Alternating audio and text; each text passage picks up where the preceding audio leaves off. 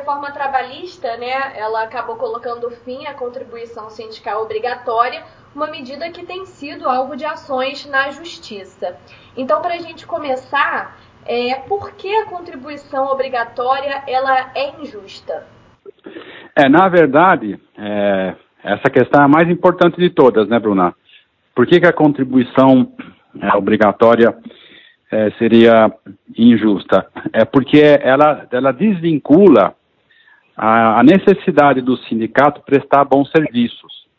É, então, o que acontece? Quando o sindicato recebe uma contribuição que é compulsória, que é obrigatória, ele simplesmente recebe esse dinheiro e ele fica desestimulado a fazer por merecer, a apresentar bons serviços, a mostrar para o associado que ele está eh, recebendo esse dinheiro porque ele merece estar tá recebendo essa grana. É, ou seja, ele está tá prestando bons serviços para os associados, está representando legitimamente os interesses dos seus associados.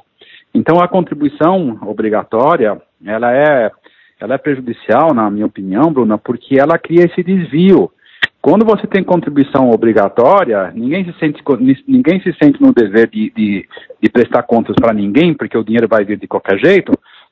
O que, que acaba acontecendo? A prestação de serviço do sindicato cai, a qualidade cai. Eles passam a não representar, por conta dessa qualidade, os interesses dos seus trabalhadores, dos seus associados. Por quê? Porque eles não vão se esforçar a fazer nada, porque eles têm a contribuição obrigatória já na conta.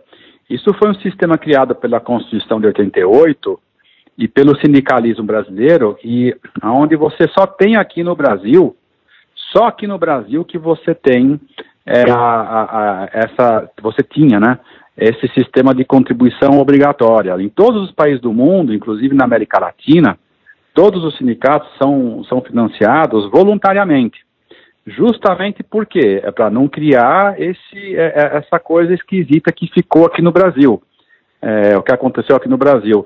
Enquanto na, no Chile na, você tem 70, 80 sindicatos, na Inglaterra você tem 30, 40 sindicatos, na Alemanha você tem 110 sindicatos, aqui no Brasil você tem 17 mil sindicatos, que não representam absolutamente nada, a maioria, por quê?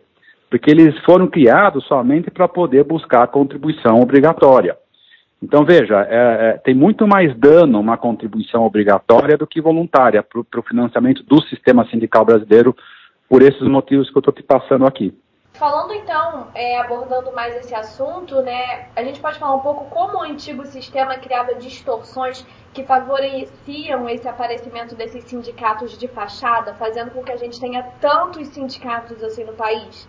É isso daí, é, é, é esses exemplos que eu fui te dando aqui, quando você tem 17 mil sindicatos, sendo que 90% não, não, não representava nada, era por conta disso, porque você via que 80% desses sindicatos, que foram dos 17 mil, eles estavam simplesmente para recolher a contribuição sindical obrigatória e não prestar mais nenhum serviço para o seu associado. Justamente porque tinha o, o dinheiro certo caindo na conta. Então você veja, Bruna, é, nascer sindicato assim é fácil, né? Você construir um sindicato com esse objetivo. Agora, é, quando a lei nova veio agora e mudou isso, é, aí, aí a realidade agora está mudando e os sindicatos estão sentindo. E veja, Um detalhe importante aqui: a lei nova da, da, da reforma trabalhista está dizendo o seguinte: ela não está dizendo que você não pode mais você não pode mais ter contribuição é, obrigatória ela está dizendo o seguinte: a partir da, de agora, os sindicatos passam a, ter, passam a, a, serem financiados com contribuições facultativas. Esse é o primeiro, primeiro ponto da lei. Agora, se o trabalhador aceitar a, o desconto da contribuição sindical no modelo antigo, ele que faça uma carta dizendo que ele aceita e pode descontar dele. Então, veja, a lei nova, eh, Bruna, ela está dizendo uma coisa é, diferente. Olha, é, a regra qualquer, ela inverteu a regra. A regra é o que agora? Financiamento com contribuição voluntária e a exceção é você ter financiamento com contribuição obrigatória desde que o trabalhador aceite texto, expressamente, escreva uma carta de próprio punho dizendo que pode descontar esse dia de salário dele, que é assim que é isso que representa a contribuição sindical. Então, aí sim, Bruna, você tem um sistema que eu vejo que é mais autêntico, mais legítimo, mais, organiza melhor os sindicatos e fica uma coisa mais justa. Do jeito que estava, não, não, não estava justo. É, você, tinha uma, você tinha uma contribuição obrigatória para todo, todos os trabalhadores, e olha o que está acontecendo hoje, Bruna. Você está dando liberdade para o trabalhador é, é, dizer se ele quer ou não que desconta um dia de salário. O que está acontecendo? Ele está dizendo que não, que não quer que desconta. Por quê? Porque ele entende que os sindicatos não representam nada dos interesses deles. Então, veja, é essa distorção que, que, que estava sendo gerada pelo sistema antigo. Você ter sindicatos que, no final das contas, não representavam nem os interesses dos seus associados. Era só dar um pouco de liberdade para os associados que eles, eles iriam dizer isso que estão dizendo hoje. Não queremos sindicato desse jeito, é, só se for contribuição voluntária.